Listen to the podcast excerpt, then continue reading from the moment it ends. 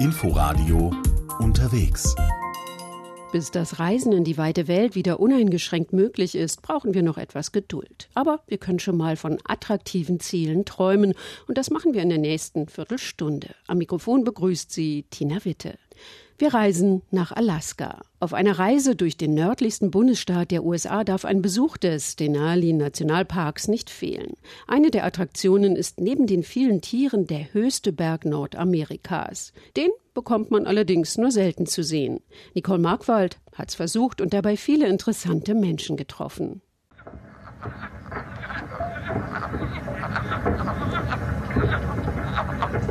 David Batchkell sitzt in einem gerade mal sechs Quadratmeter kleinen Büro. Es ist eng hier. Sein Schreibtisch quillt über. Bücher und Papiere stapeln sich. Kaffeetassen stehen verdächtig nah an der Tischkante. Kartons mit Kabeln und anderem elektronischen Equipment stapeln sich auf einem Regal. Batchkel lässt seine Computermaus über den Bildschirm gleiten. Darauf zu sehen unzählige Dateien von Tonaufnahmen. Auf ihnen sind unter anderem Sterntaucher zu hören, Eisfrösche, Meisenhäher, Dallschafe oder der Goldwaldsänger, der Sound von Alaska.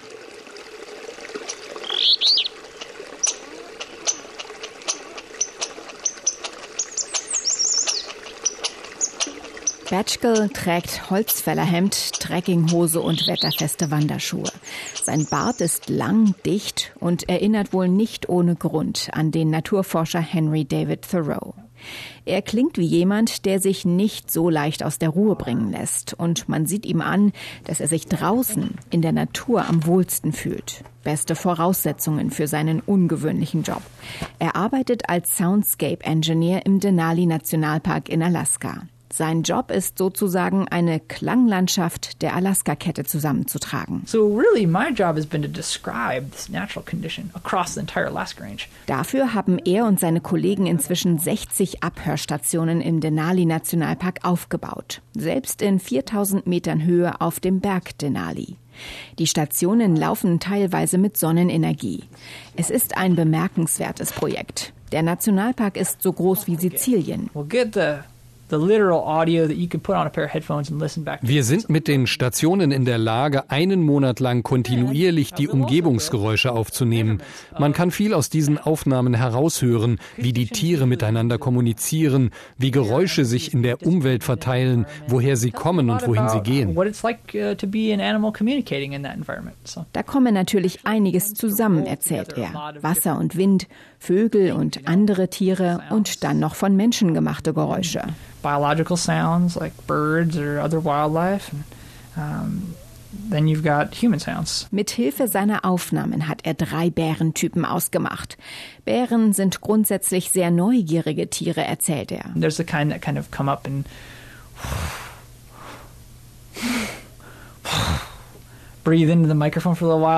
Sie kommen heran und schnuppern ein bisschen am Mikrofon.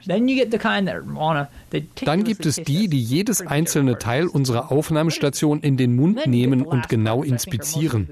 Die letzte Gruppe fühlt sich sofort bedroht und haut die Station platt. Dann unterbricht die Aufnahme, bis wir wieder hinkommen, um sie zu reparieren. Auch diese Aufnahme einer Bärenmutter mit ihren Jungen hat Batchgirl in seinem Archiv.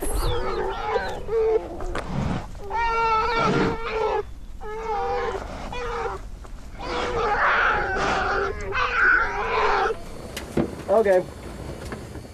Mit von Menschen gemachten Geräuschen meint er hauptsächlich Verkehrslärm. Weniger von Autos, denn hier im Denali Nationalpark gibt es nur eine befestigte Schotterpiste.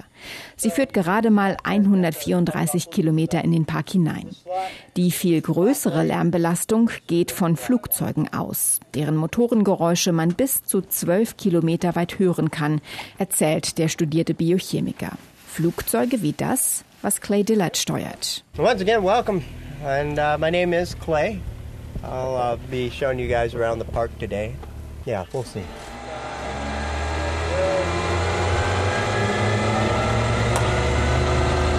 Clay Dillard und seine Passagiere schnallen sich an.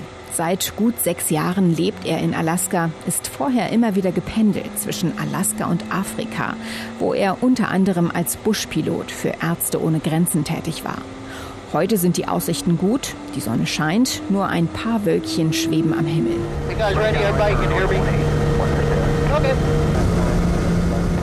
Die Propellermaschine rollt zur Startbahn auf dem kleinen Flughafen in Talkeetna. Das Örtchen östlich vom Denali Park ist bei Touristen beliebt und eine Durchgangsstation für jene, die den Mount Denali besteigen wollen.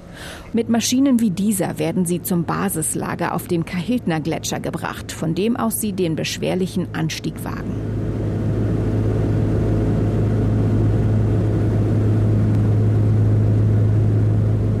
Zweimotorige Twin Otter aus den 50er Jahren hebt sanft ab. Und ein Blick aus dem kleinen Fenster macht in Sekunden deutlich, warum es jedes Jahr rund eine halbe Million Menschen in den Park zieht. Bis zum Horizont erstreckt sich sattes Grün, Wiesen, Mischwald, durchbrochen von blauen Tupfern. Kleine Seen und Flüsse reflektieren die Nachmittagssonne.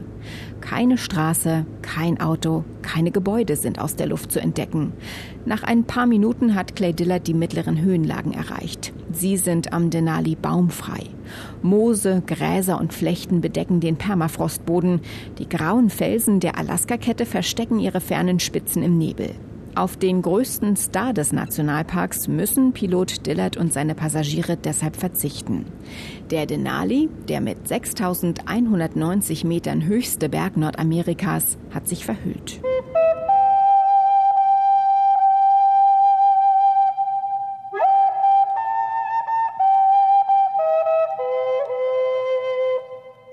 Denali bedeutet in der Sprache der Ureinwohner Alaskas, der Athabasken-Indianer, der Hohe oder der Große und der sich gern rar macht. Nur rund 30 Prozent aller Besucher des Nationalparks bekommen den imposanten Berg mit der Doppelspitze zu Gesicht. Selbst wenn die Sonne scheint, gibt es keine Garantie, dass sich der schneebedeckte Gigant zeigt. Der Denali schafft sein eigenes Wetter und hüllt sich oft in Nebel. Doch wenn er sich mal die Ehre gebe, sei das ein Anblick, der sich ins Gedächtnis brenne, erzählt Lynn McAloon vom National Park Service. Man wartet darauf, endlich einen Blick auf ihn zu werfen, ist voller Vorfreude und man fragt Leute, die sich auskennen, ist er das? Ist er da? Wenn er sich dann wirklich zeigt, ist man überrascht. Er ist so viel massiver und größer als alle anderen Berge um ihn herum. Er nimmt die ganze Landschaft ein und das ist atemberaubend. it is truly breathtaking. Pilot Dillard nimmt Kurs auf die Great Gorge. Die Schlucht ist gut zwei Kilometer breit. Vom Flugzeug aus wirken die Granitfelswände gefährlich nah. Hier beginnt der Ruth-Gletscher. Blassblau schimmernde Eismassen wirken wie zwischen die Felsen gespült. Nach gut 45 Minuten landet die Maschine im Schnee auf dem Pika-Gletscher, der den Spitznamen Kleine Schweiz trägt. Noch eine weitere Propellermaschine parkt hier im Schnee.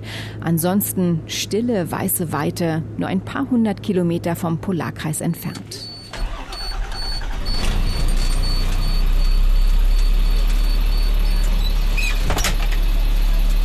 Doch die meisten Besucher erkunden den Denali Nationalpark nicht aus der Luft, sondern am Boden. Bereits 1972 entschied die Verwaltung aus Umweltschutzgründen, den Park weitestgehend für Privatfahrzeuge zu sperren. Mit dem eigenen Auto darf man nur bis Meilenpunkt 14 fahren. Wer weiter will, hat drei Optionen. Zu Fuß, mit dem Fahrrad oder per Shuttlebus. And this that we're starting up now is polychrome Sommertage in Alaska können wie Herbsttage in Deutschland sein. Es nieselt, fiese Kälte kriecht den Nacken hinab. Schon nach kurzer Fahrt sind die Fensterscheiben des Busses mit unzähligen Schmutzspritzern bedeckt. Wer wilde Tiere sehen will, muss die Scheibe runterziehen und zittern. Die Busse sind altmodisch. Mit einer Kurbel öffnet der Fahrer die Tür. Mini-Ventilatoren sorgen dafür, dass seine Scheibe nicht von innen beschlägt. Der Busfahrer, der passend zu Alaska Bear, also Bär heißt, bremst vorsichtig. Er hat etwas entdeckt. Sie sind kaum zu erkennen. Eine kleine Gruppe Moorschneehühner pickt am Straßenrand.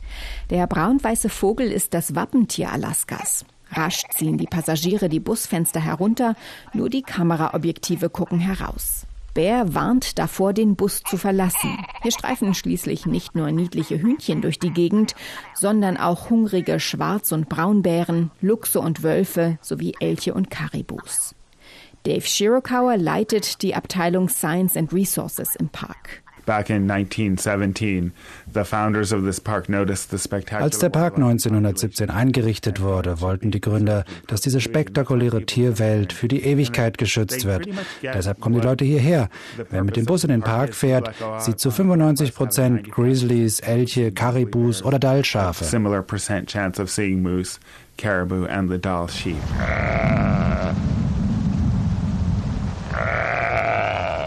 Dass es den Park überhaupt gibt, liegt auch an ihnen. Die Dall-Schafe hatten es Charles Sheldon besonders angetan.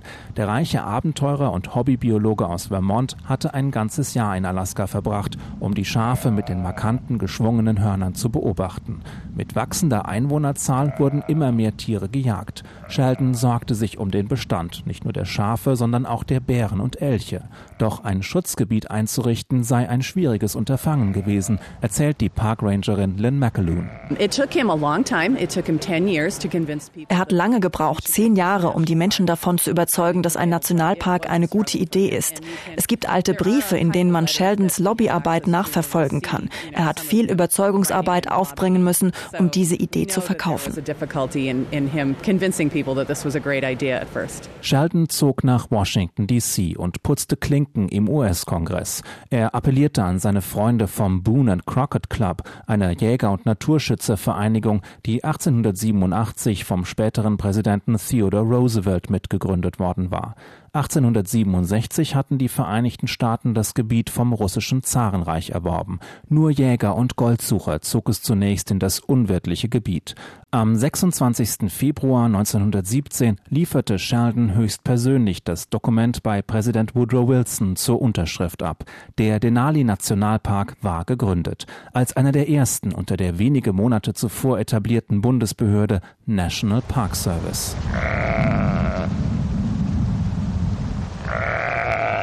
Doch die Lebensumstände für die Dallschafe ändern sich, dem Klimawandel sei Dank. Sträucher und Gestrüpp wachsen in immer höheren Lagen, erzählt Dave Shirokawa und fügt hinzu, Sheep have a, are relatively sensitive to climate change. The Dall sheep depend on alpine habitats. Die Dallschafe sind sehr sensibel, was den Klimawandel angeht. Sie sind abhängig von einer alpinen Umgebung. Sie hassen es, wenn sie nichts sehen können. Wenn jetzt aber Büsche in ihren Lebensraum vordringen, können sie sich dort nicht mehr aufhalten. Sie müssen sehen können, um ihre Jungen aufzuziehen, Nahrung zu finden oder natürliche Feinde zu entdecken. Dass ihr Lebensraum schrumpft, ist ein absolutes Warnzeichen für uns. Die Folgen des Klimawandels sind tiefgreifend und dramatisch, so Shirokawa. And so the effects of climate change are profound and dramatic. Almost ready, Pups. Noch lässt sich an alten Traditionen festhalten. Bis heute setzt die Parkverwaltung Schlittenhunde ein. Sie seien verlässlicher als jedes Schneemobil, sagt Stony Yanucci über die Zugmaschinen auf vier Beinen. Wenn ein Schneemobil kaputt gehe, könne man in den Tiefen des Parks ziemlich schnell in eine lebensbedrohliche Situation geraten. Ein erschöpftes oder krankes Tier dagegen könne ausgesondert werden. Die Fahrt gehe trotzdem weiter. Stony Yanucci ist Student und im Gegensatz zu vielen anderen, die man in Alaska trifft, ist er kein Zugezogener, sondern hier geboren und aufgewachsen. Seine Eltern lernten sich kennen, als beide mit den Schlittenhunden des Denali Nationalparks arbeiteten. Bereits mit drei stand er das erste Mal auf einem Hundeschlitten. Wenige Jahre später kümmerte er sich schon um 30 Huskies.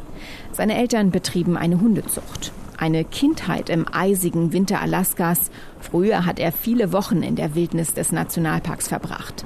Mitten im Winter am Wonder Lake, fernab jeglicher Zivilisation. Der See, in dem sich an einem klaren Tag das knapp 40 Kilometer entfernte majestätische schneebedeckte Denali-Massiv spiegelt, ist bis heute sein Lieblingsort. Als meine Familie noch die Hundezucht betrieb, haben wir im Februar und März am Wonder Lake gelebt. Das war die interessanteste Erfahrung in meiner Kindheit. Unsere nächsten Nachbarn waren über 160 Kilometer entfernt. Bei einem medizinischen Notfall hätte der Rettungshubschrauber zwei Stunden zu uns gebraucht. Es ist schön am Wonder Lake im Sommer, wenn so viele andere Menschen dort sind. Im Winter aber ist es dort wie in einer anderen Welt. Yeah, it, it's it's interesting to go out there in the summer and uh, everyone's out there and Es geht gerade dann nur noch um das Wesentliche. Obdach zu haben, Nahrung und Wasser.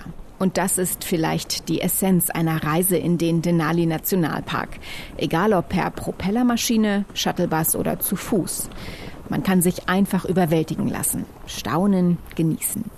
Ohne Verkehrslärm, Handyempfang und Menschenmassen.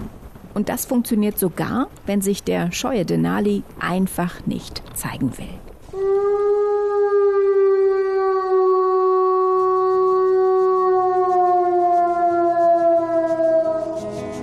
Looking at the dawn, sailing out from Juneau, far across the Gulf.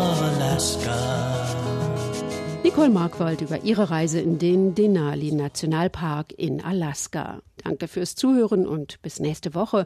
Dann reisen wir nach Kanada. Am Mikrofon verabschiedet sich Tina Witte. Inforadio Podcast.